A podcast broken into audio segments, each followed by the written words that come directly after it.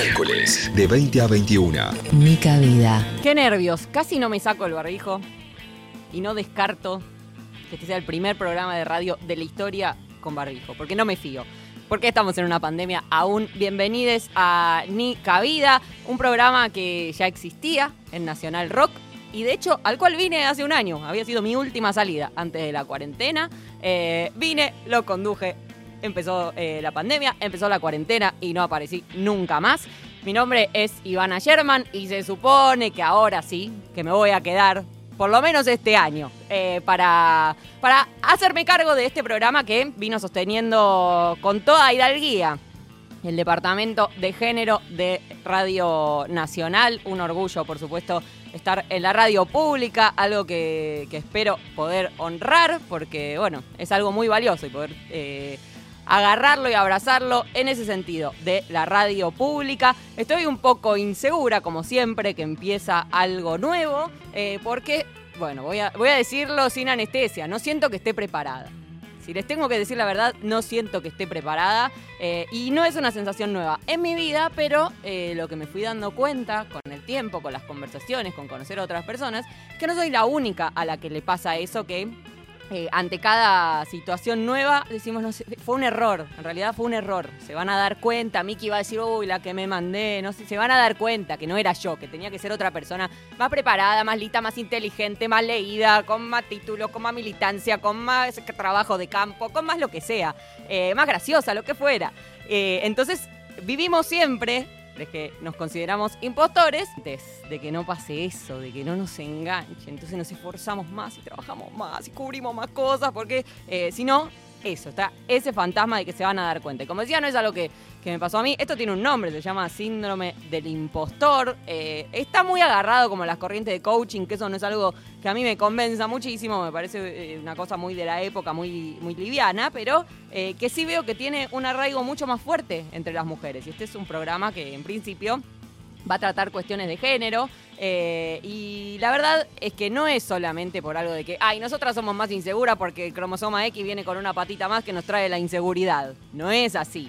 Es porque hay una serie de, de estructuras que se dedican a auditarnos permanentemente. Estamos auditadas, estamos observadas, desde la ropa, desde la cara, desde el cuerpo, desde lo que decís, desde cómo construís una frase, desde cuánto estudiaste, cuántos pergaminos, cuántos papeles. Eh, son cosas que, que no les pasan a los hombres, ¿no? Como que no te...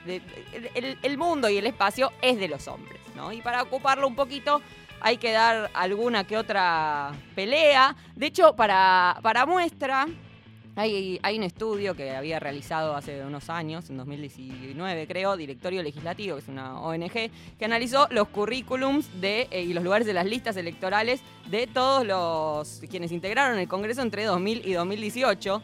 Y el 87% de las mujeres que tenían cargos legislativos tenían un título de grado y el 26% un posgrado. Pero de los hombres solo el 76% tenían una carrera de grado y el 15% un posgrado, o sea, un 10% menos en cada caso. Y sin embargo, en el mismo periodo, solo el 34% de las bancas las ocupaban las mujeres. Eh, no sé si se entiende la idea. Es como para ocupar el mismo espacio, se exige que hay que, hay que dar y demostrar muchísimo más, eh, siempre que no seas hombre.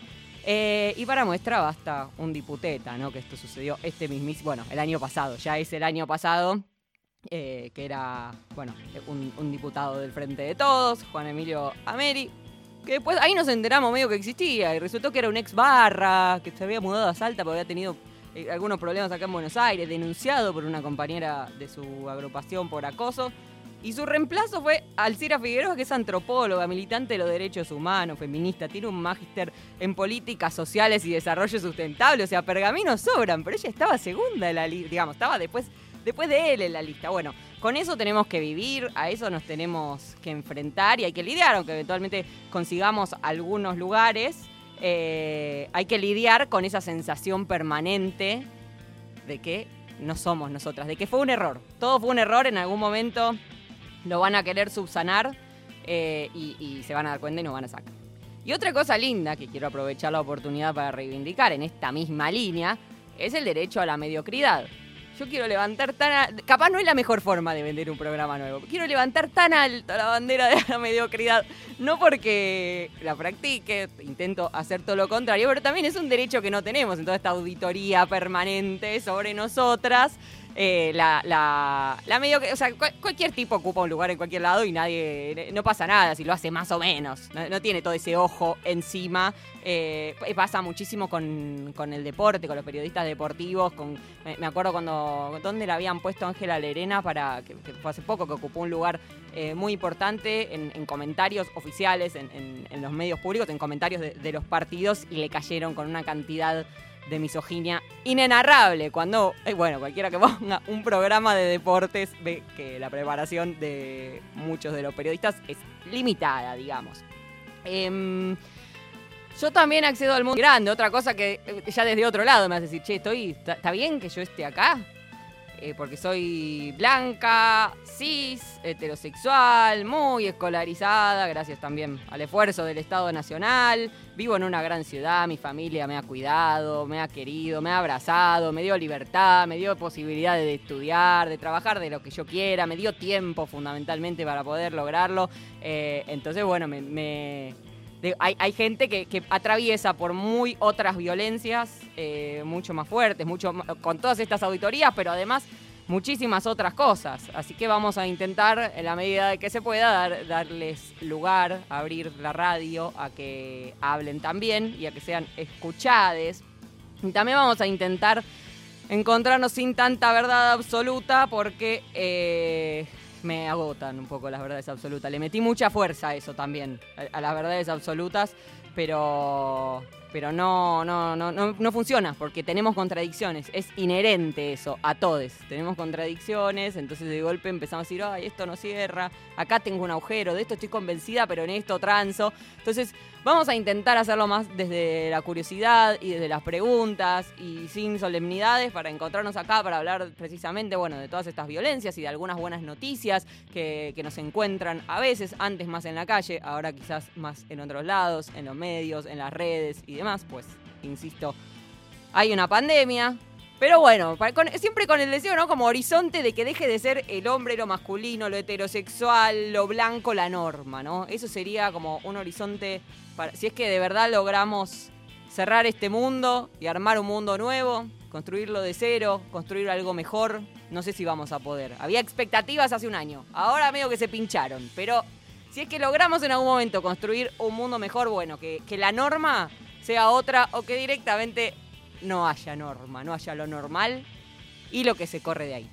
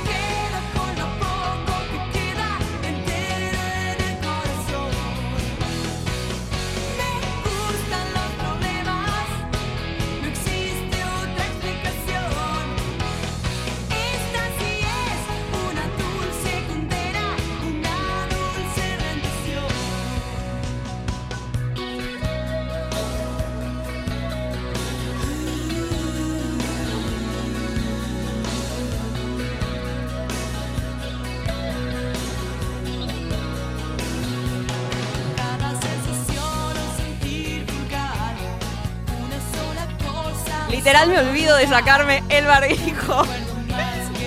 Qué papelón, 15 años en la radio para esto, para no saber cuándo sacarme un barbijo. Escuchamos a Fabiana Cantilo con Dulce Condena, son las 8 y cuarto de la noche.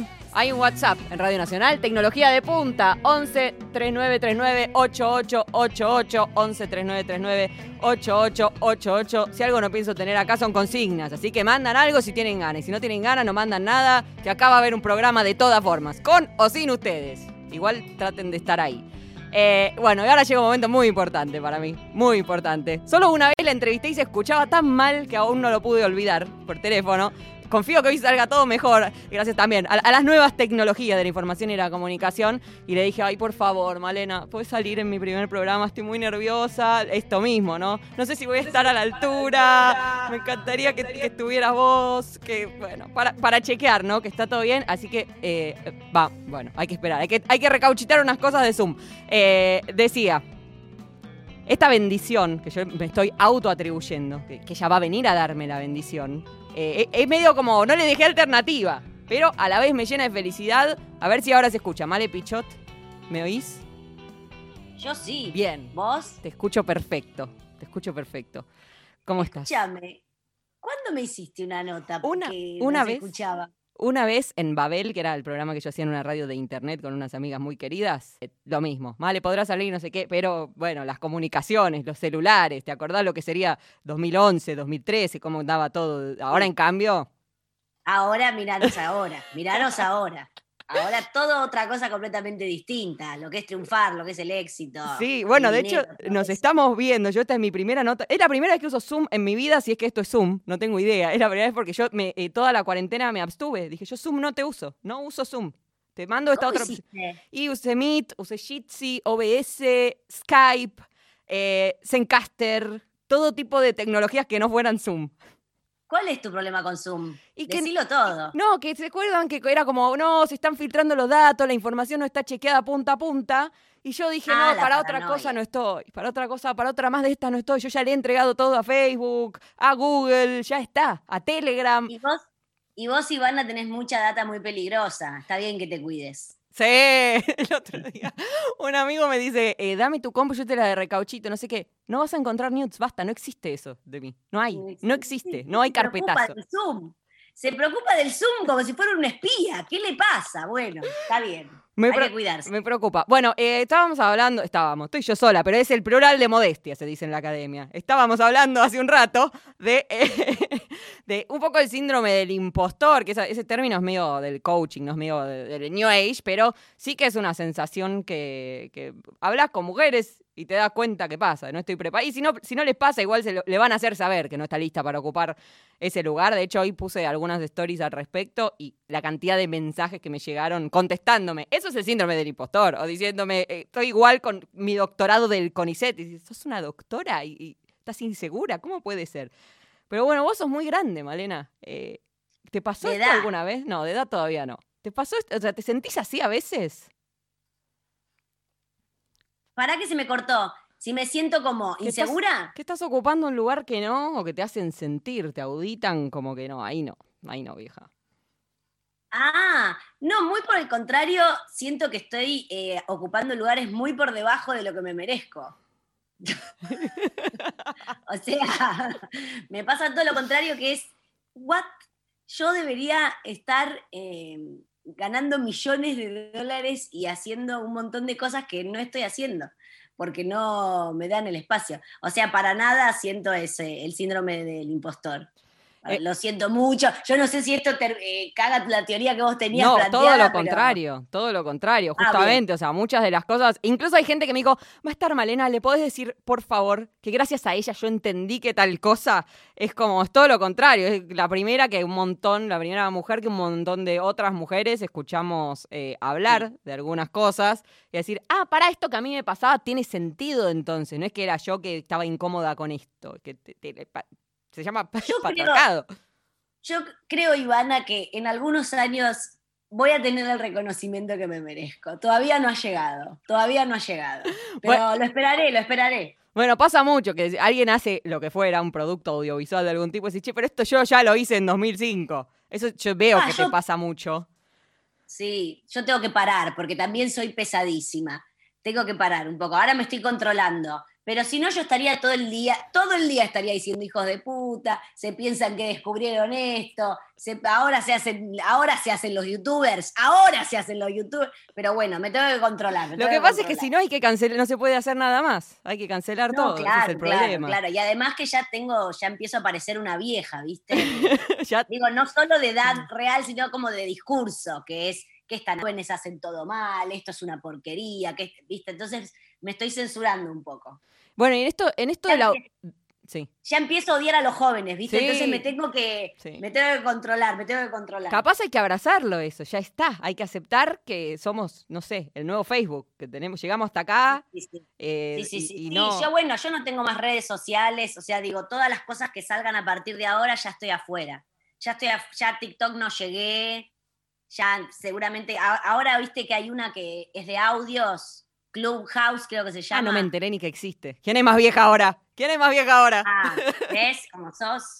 Pero yo ya no puedo agregar más, como que llegué a mi límite de, a mi capacidad de redes sociales. Sí, hay, hay- bueno, hay un tope también de la cantidad de vida que les entregamos, ¿no? Este trabajo un poco te pide que estés ahí, pero por otro lado, che, Sí. ocho horas todos los días me tira el celular. Ocho horas todos los días. Más la compu, es, una demencia. Eh, recién decías como, bueno, esto de que estás sub, eh, en, en lugares por debajo de lo que amerita. Y alguna vez hablamos, ¿no? De cómo, eh, bueno, capaz vos estás eh, diciendo hace 10 años, che, capaz está un poco mal que nos violen. Como capaz no, Sí. no sería lo más conveniente que nos violen como nos violan. Eh, y es como, bueno, es esto, esta mina es imposible de poner en ningún lado, te espanta las marcas, no sé qué. Y un chabón dice, eh, guacho, no violes. ¡Wow! Vamos a ponerle unos PNTs, vamos a ponerle unos canjes, unos programas en la tele y en la radio. Eh, Sí. ¿Eso cómo lo llevas? Eh, no, no, ya muy acostumbrada, muy acostumbrada. Como ya, no sé si es cos- acostumbrada, resignada. Como siempre soy pesimista, viste, tampoco, en esos sentidos no me llevo grandes desilusiones porque soy muy pesimista.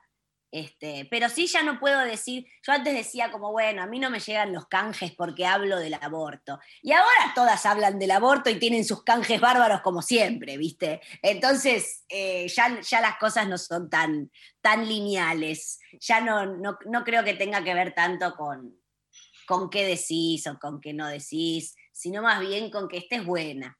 Si estás buena, Ivy, llegás más rápido a las cosas. Bueno, error esto solo lo ve. Malena por Zoom, pero mirá los músculos que saqué esta cuarentena, fíjate. Yo entiendo, Ivy, por eso te han dado un programa vos sola, porque si no, viste. Si no fuera por estos trapecios. Músculos. decís, bueno, Ivy sacó músculos, dale un programa, porque está hegemoniquísima. Esos minutos de tabla que ha hecho todo este encierro, realmente le, le hacen ameritar. Ah, entonces ahora sí me lo merezco, ahora dejo de estar insegura. Todos esos abdominales me dan, me dan los pelpas que necesito.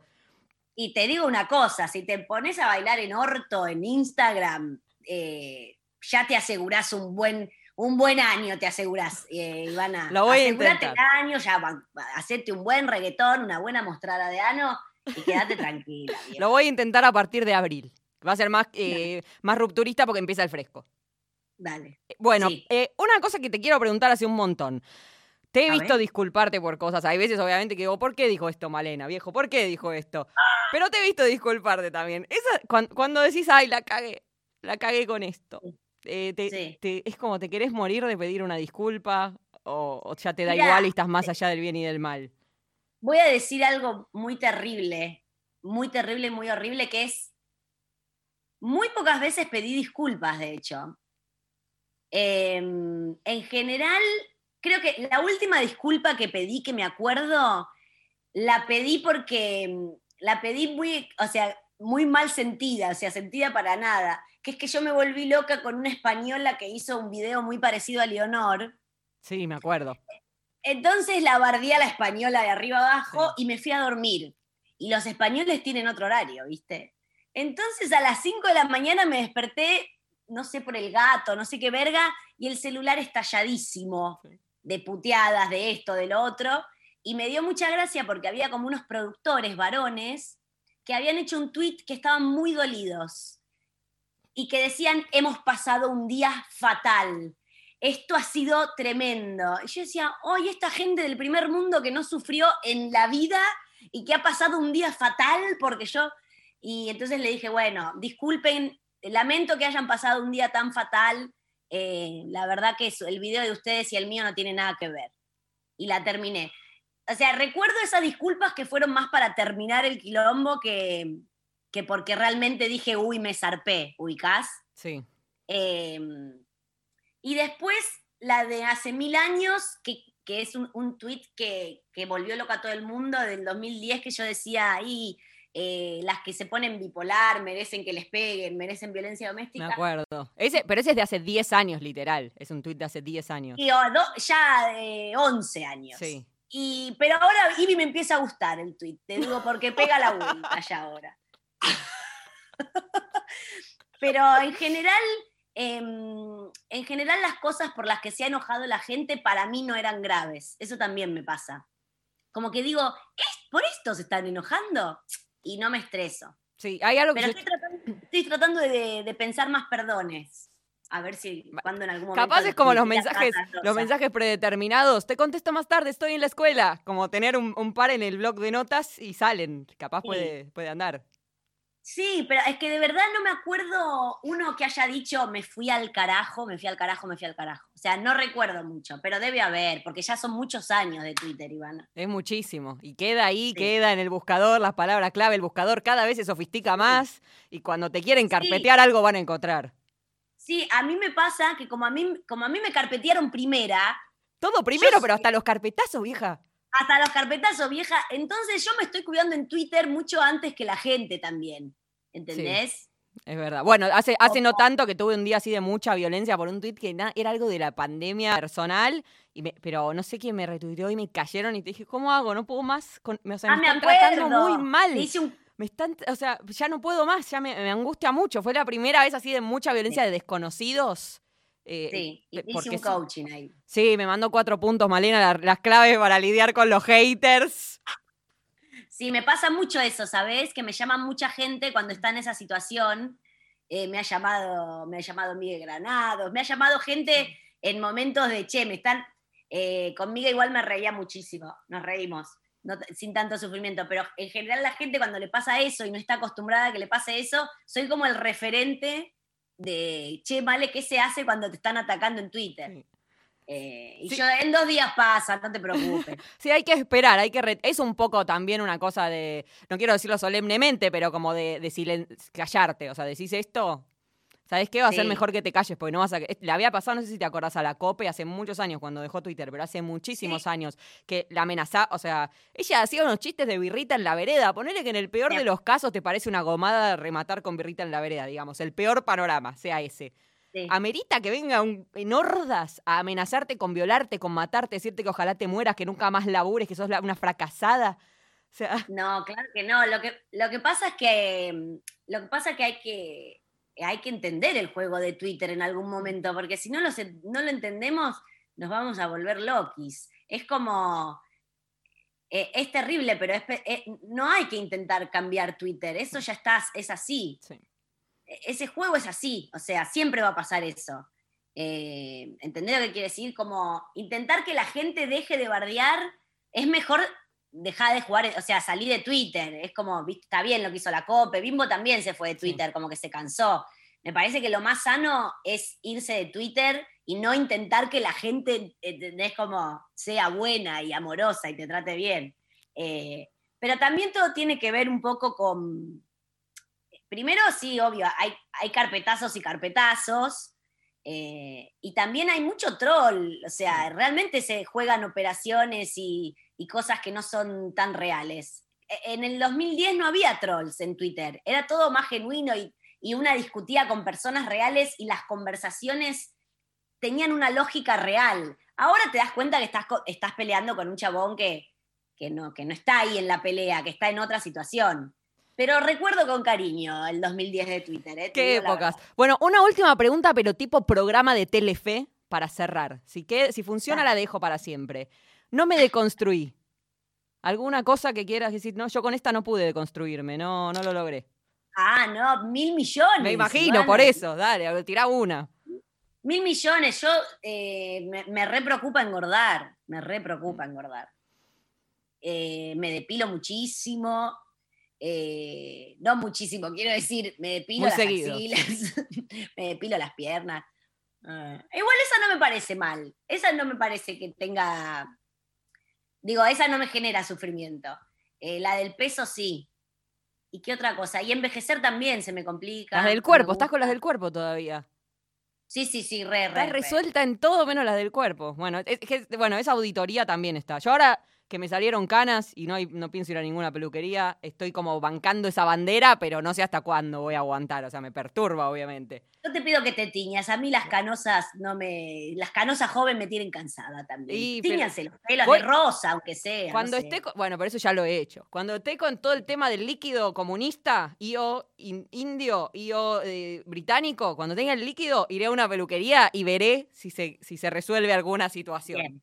Atar las canas. No sé si es genuino, pero me conviene en este momento. Sí, bueno, está bien, es válido, es válido. Bueno, Male, eh, gracias por, por estar en este primer programa. Me da mucha alegría. Ya sabes cuánto te admiro y cuánto te quiero. Eh, no, no quiero tampoco quedar muy olfa, pero gracias. por- es muy importante para mí que hayas estado hoy. Bueno, muchas gracias a vos, Silvi. Yo también te quiero mucho y te deseo eh, un gran eh, programa de aquí hasta cuando sea, hasta el fin de tus días. Bien, por ahora hasta diciembre. Por ahora hasta diciembre es un montón. Es vieja, un falta montón, ni sabemos si hay mundo en diciembre. No, hay, no quedan estados-naciones en diciembre. Claro, mucho, mucho éxito en este, este nuevo proyecto. En este nuevo Se vienen proyecto, cositas en 2021. Iván, Las cositas del 2021. Gracias, un besote.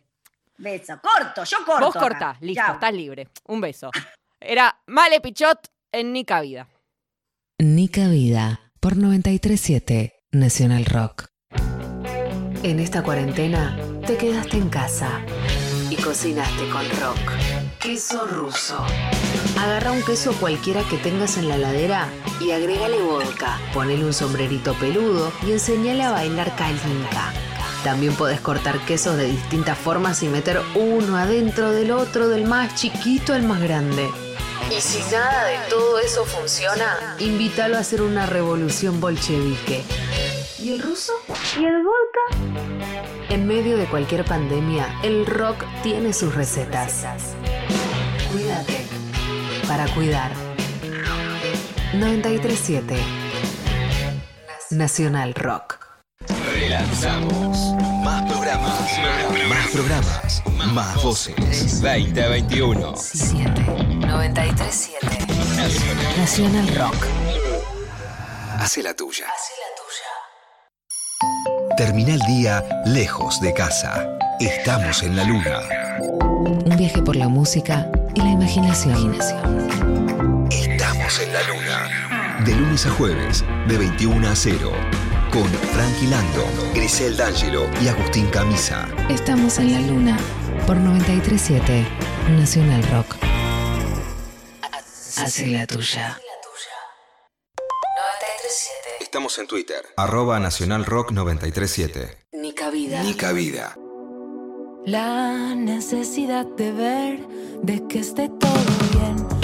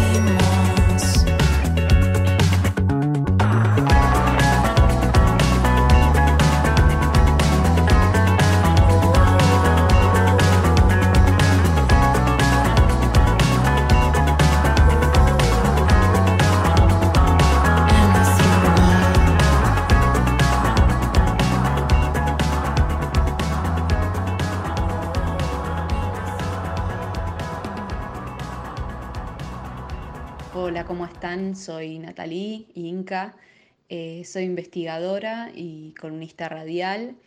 Y sí, efectivamente he sentido tanto en el ámbito académico como en el ámbito de la producción cultural en varias oportunidades un, un sentimiento de, de no estar a la altura o de que me falta o de que en un punto estoy impostando algo que no sé, a pesar de que, eh, bueno, uno siempre dice que, le falta saber o siempre hay una inseguridad constitutiva, pero más allá de eso creo que la cuestión de género sí eh, estaba en juego porque tenía una formación y ya experiencias de hacer, por ejemplo, radio y que las cosas hayan salido bien, pero sin embargo quedaba este sentimiento de, de, no dar la talla, ¿no? O de, de- sentir que quizás tenía que probar o que pagar derecho de piso eh, para efectivamente demostrar, digamos, que eh, tenía algún valor lo que hacía.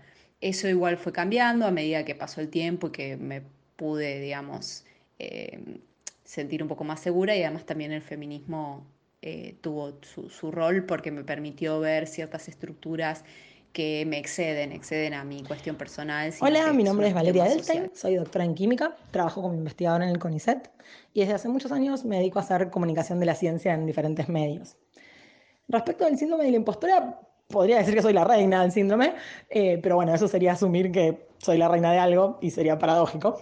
Eh, pero bueno, sí, es, un pensamiento que, que ronda mi cabeza constantemente. La sensación de que no estoy a la altura, de que no tengo los méritos suficientes para estar en los espacios en los que estoy y sobre todo de que en cualquier momento se van a dar cuenta de eso, ¿no? que la gente va a notar que eh, no tengo las capacidades que creen que tengo.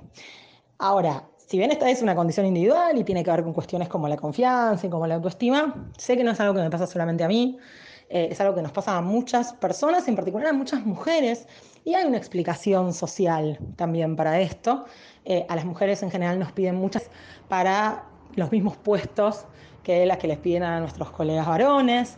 Eh, tenemos que estar demostrando todo el tiempo nuestras capacidades. Y creo que para poder desarmar esa parte social necesitamos un trabajo colectivo, ¿no? más, más allá de lo individual.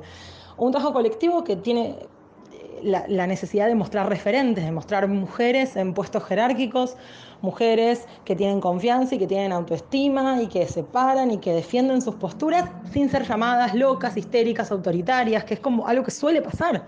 Entonces, creo que socialmente, si logramos des- desarmar esa idea de que la mujer que se para con confianza es una persona autoritaria, eh, vamos a poder contribuir a que las generaciones que vengan tengan mucho menos síndrome de la impostora. Miércoles de 20 a 21. Nica Vida.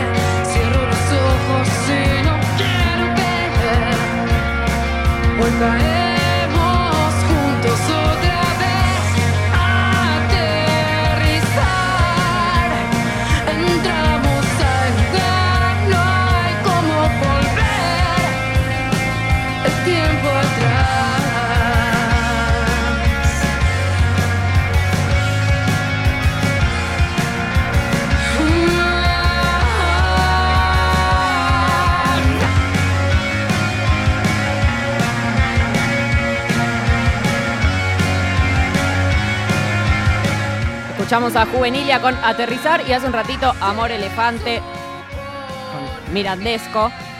Esa S, qué rara me salió, me van a retar mis profesores de ISER.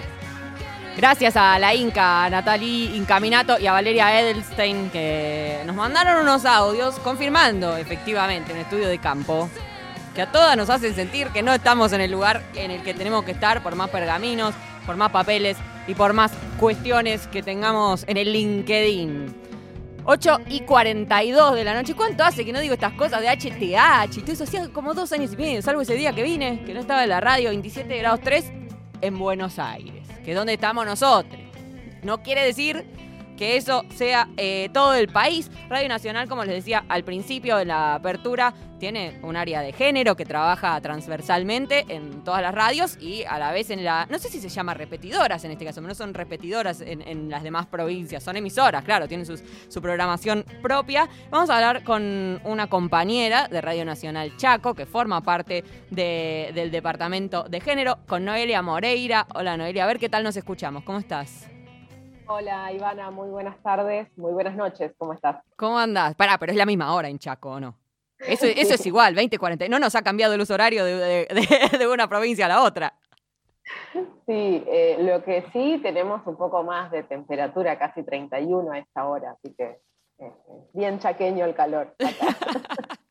Bueno, eh, Noelia, ¿cómo estás? Eh, qué bueno que nos conozcamos, qué bueno que, que exista un área de género y que exista este programa eh, para, para, bueno, para hablar de, de algunas cuestiones que necesitan un espacio específico, ¿no? Sí, eh, y bueno, justamente en esta semana tan particular, ¿no? Luego de, del femicidio de, de Úrsula Bahillo, luego de las marchas que se realizaron en todo el país y hoy también con eh, el femicidio de, de Guadalupe, Villa Langostura, eh, la verdad es que es urgente y realmente eh, es una urgencia empezar a pensar eh, desde una mirada de géneros cada una de las prácticas que, que realizamos y sobre todo en este compromiso que tenemos también eh, desde los medios públicos, ¿no? De- con la posibilidad de darle, de darle voces y darle una cobertura federal también a estas temáticas. Sí, hay, hay como una, viste que hay semanas, no sé, de golpe el tema, hablo a nivel mediático. El tema baja, por supuesto que tenemos las estadísticas, que van de un femicidio cada 27 horas, cada 30 horas, cada 20 horas, o sea, siempre son números desoladores y es alrededor de una mujer que es asesinada por día, por el hecho de ser mujer, en general por su pareja o por su exparejas en la mayoría de los casos, siempre arriba del 60%, del 80%, siempre está por ahí. Pero viste que hay como semanas que, no sé si es que los medios agarran más el tema o que de golpe se sucede, o a veces nos enteramos, ¿no? De golpe muere una mujer que había sido prendida a fuego por su pareja días antes y el femicidio se concreta, ¿no? En simultáneo con otros. Eh, pero como que estas semanas de golpe, eso, no sé si ves que prendió el tema o estamos en una, en una subepidemia, una mini epidemia, ¿viste? De, una ola tremenda de femicidios.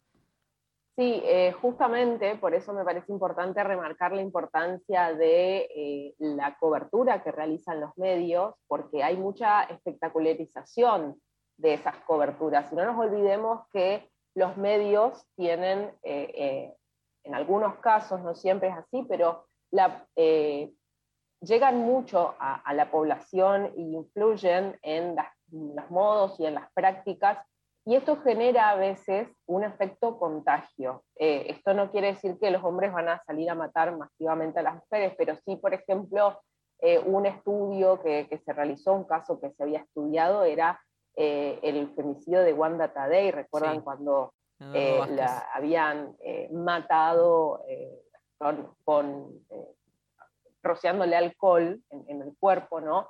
Luego, en esa misma semana o en ese mismo mes, se dieron varios casos de femicidios con esa misma eh, con esa misma metodología. Entonces me parece que también desde los medios el mensaje que estamos dando eh, es que, bueno, sí, se puede eh, matar a una mujer en una plaza pública, pero no estamos poniendo el foco en qué sucede con los femicidas, en qué sucede con aquellos que sí están en la cárcel, con aquellos que están cumpliendo su condena, cuáles son las condenas que tiene el femicidio, que sabemos que en Argentina es de cadena perpetua, eh, y me parece que no estamos dando el, mensaje correcto. Una cosa es decir de qué manera la mató, que tampoco es lo, recomendable, no dar detalles, no apelar al morbo, sino eh, justamente hacer hincapié en las condenas que tienen los hombres por sus prácticas violentas y sobre todo en la prevención, es decir, cómo una mujer puede detectar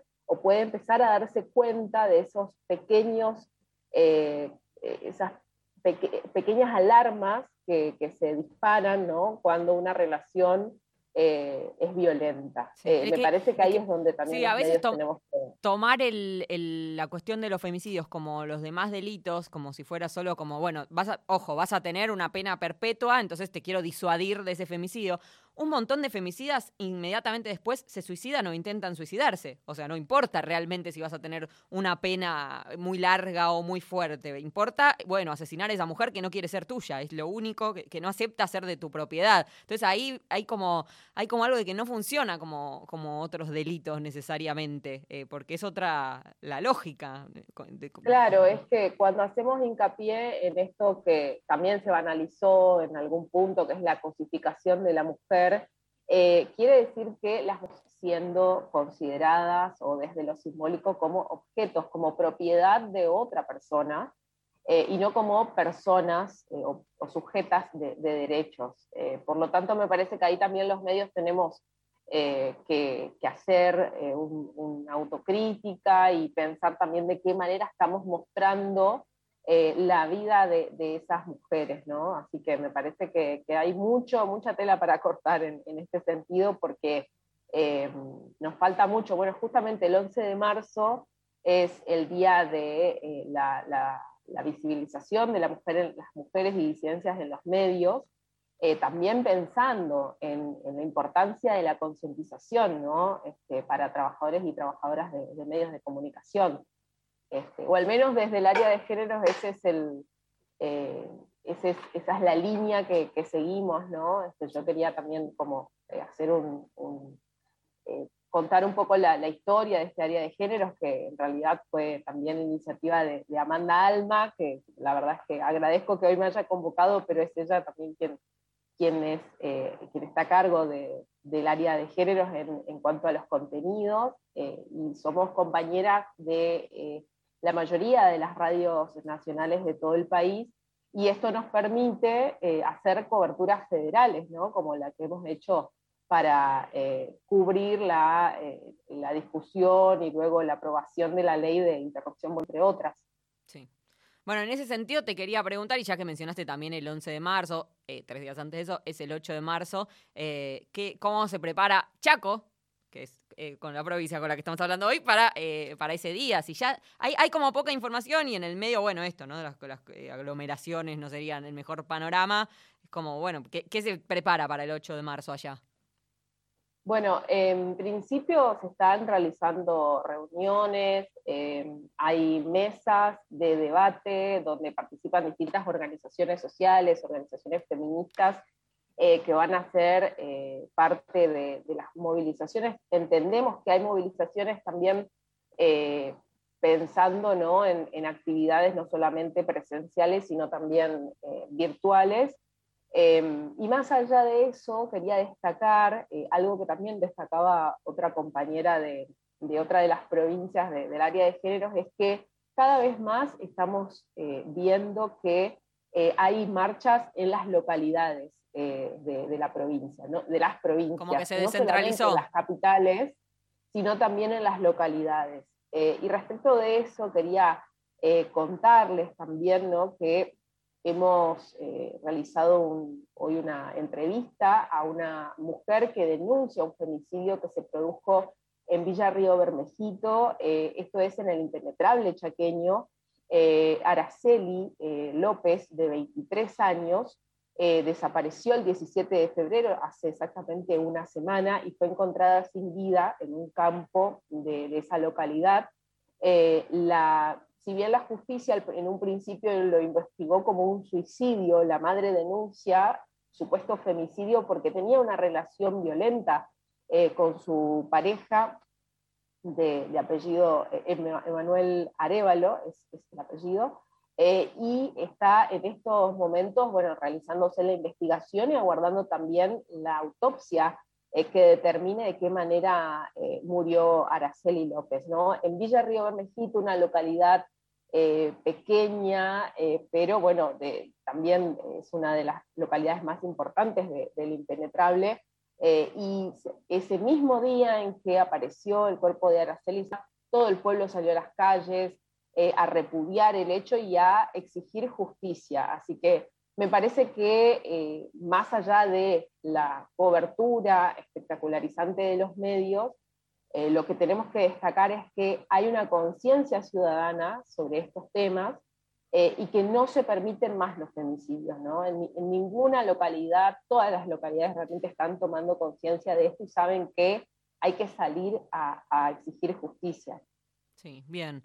Em, bueno, eso igual muestra un poco, ¿no? Que lo- los que vemos en los medios espectacularizados o no, los que entran en las estadísticas son siempre como una puntita del iceberg, porque después en el medio hay otro montón de femicidios de los que no nos enteramos o que no son categorizados después en las causas como femicidios, o bueno, un montón de, de formas distintas que toma, eh, que si, si decimos hay uno cada, no sé, 27 horas, bueno, probablemente sea uno cada la mitad del tiempo, porque siempre hay un subregistro, obviamente. Pasa incluso, bueno, con, con, con una, con una cuestión más grande, ¿no? Si querés hablar de la inseguridad o lo que sea, siempre está subregistrado delito. En este caso puntual, por supuesto que lo que contemplamos, contabilizamos y registramos siempre es mucho menos, eh, infelizmente, de lo que pasa en, la realidad y de las mujeres que pierden su vida.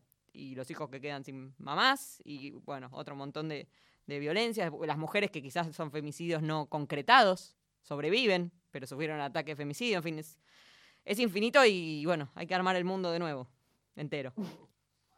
Sí, eh, bueno, me, me haces acordar eh, respecto de los hijos eh, y las hijas. Aquí en Chaco tenemos también un- el, el caso de Mayra Benítez, eh, que fue una joven de 18 años en Villa Ángela que también desapareció, estuvo muchos años desaparecida hasta que encontraron eh, restos que le fueron entregados a, su mamá, Antonia, eh, diciéndole que eran de ella, pero este, sin una autopsia clara que así lo, lo defina ella lo, lo exigió y bueno, la, la hija de, de Mayra, Brisa, está como, como el, el- femicida en este caso no fue juzgado como femicida, sino como un homicida, como un homicidio solamente, eh, la hija de, de Mayra no pudo acceder a la ley Brisa, la ley de reparación de, de su niña, así que bueno, es también un caso que eh, en Chaco seguimos reclamando justicia aún luego de eh, que hayan pasado ya, este, creo que ya fueron cuatro años, ¿no? Desde la, la desaparición de, de Mayra Benítez. Así que sí, estos casos se replican. Eh, por desgracia, eh, el Poder Judicial eh, todavía no está del todo preparado para esta situación, pero me parece que la ciudadanía está exigiendo un cambio. está Sí, es, un, exigiendo es un problema sistemático que no tiene una respuesta del sistema. El, el problema es sistemático, lo vemos bien claro, se repite, vemos las regularidades, pero no hay nada que abarque esas regularidades y las, eh, las contraponga. Eh, bueno, Noelia, ya se termina el programa. Eh, gracias, supongo que vamos a volver a hablar en este año, eh, ojalá que sí. Así que bueno, hasta, hasta luego, hasta prontito, hasta cuando sea. Hasta cualquier momento, muchas gracias. Gracias. Noelia Moreira, compañera, yo le tiro un beso porque estamos viéndonos en Zoom, qué sé yo, como un poco, un poco es así. Es compañera del área de género de Radio Nacional eh, y bueno, en Chaco, ¿no? En Radio Nacional Chaco. A ver, hay algunos mensajes, espérate. Tengo gente escuchando del orden de, por supuesto, mis padres, eh, J, Flor, Caro, Toma, Agus, Cacto, Dani, Sol, Inti, bueno, un montón de amigas que están escuchando y mandándome mensajes que me emocionan muchísimo. Eh, y por el otro lado me acaban de acercar el teléfono de la radio. Éxitos, Ivana. Aquí mi compañera me preguntó, ¿esa es Ivana? Sí, fue la respuesta. Dice otro Inti. Eh, no hay consigna, pero acá estamos, escucha Repiola, me copa el segmento No me deconstruí. Bueno, lo dejamos como tarjeta fija, como, como pregunta para cerrar las entrevistas, si me acuerdo. Eh, a mí lo que me pasa con. Esto es espectacular. A mí lo que me pasa con Malena es que cuando dice algo en lo que no estoy de acuerdo, al tiempo termina teniendo razón. Pueden pasar días, meses o años. Es que es literal lo que pasa con Malena Pichot. Eh, vamos, Ivana, me siento muy identificada con lo que decís. Me van a ascender a líder de equipo en el trabajo y estoy constantemente pensando que no me alcanza. Probablemente, mira, quizás no te alcanza, pero al, al de al lado, al chabón del escritorio de al lado tampoco y no sería ningún problema que lo asciendan. Así que tranquila, con todo. Eh, bueno, los cumplidos no los voy a leer, por supuesto. A ver si me enganchan de, de, eh, prevenida. Amo Ivana en Radio Nacional. Vamos que este año la seguí rompiendo. Esperemos que no me rompa, que no me rompa el año a mí. Eh, bancando el primer programa, qué grande esa locutora. Ah, lo que es tener un carnet de lícer, se nota cómo pronuncio cada fonema, ¿no es cierto? Que es superlativo esto. Eh, necesitamos mujeres. Bueno, este es un cumplido. Gracias. Gracias. Bueno, eh, ¿qué más tenemos que hacer? Se nos ha ido el tiempo. Teníamos un libro para hablar, teníamos una noticia para repasar, pero es la verdad que una hora se pasa volando. Quiero. Bueno, yo estoy muy admirada con Lali Rombolá, que es la productora de este programa. Hoy nos conocimos en persona, porque por supuesto, bueno, como decía antes, todas las reuniones fueron ni siquiera por Zoom, porque soy maniática, fueron por Meet, eh, y hoy nos conocimos en persona y es una persona tan talentosa y tan dedicada que no puedo estar más agradecida que sea la productora de este programa. Está Sergio Bosco en la puesta en el aire, Hernán Espejo en la musicalización, Miki Luzardi, por, por supuesto, eh, coordina, dirige esta radio, me convocó y va un gracias muy grande para ella. Eh, bueno, y el saludo a Luis y a Fran Aquino, que están en la coordinación de la radio, y a Cacu y Mauro, viejos amigos que se ocupan de un montón de cuestiones logísticas que realmente le facilitan la vida a una. Ahora viene, se quedan en la luna, si mal no recuerdo, si mal no entendí, así que se quedan con se quedan en la luna. Pará, y no me acuerdo. Uy, Lali, me dijo con qué tema nos íbamos y ya no me acuerdo. Ya no me acuerdo. Esto soy. Con perfume. Bueno, eh, Gabriela Epumer. Soy Ivana Sherman y el miércoles que viene a las 20 nos encontramos en Nica Vida. Esto es perfume. Chau.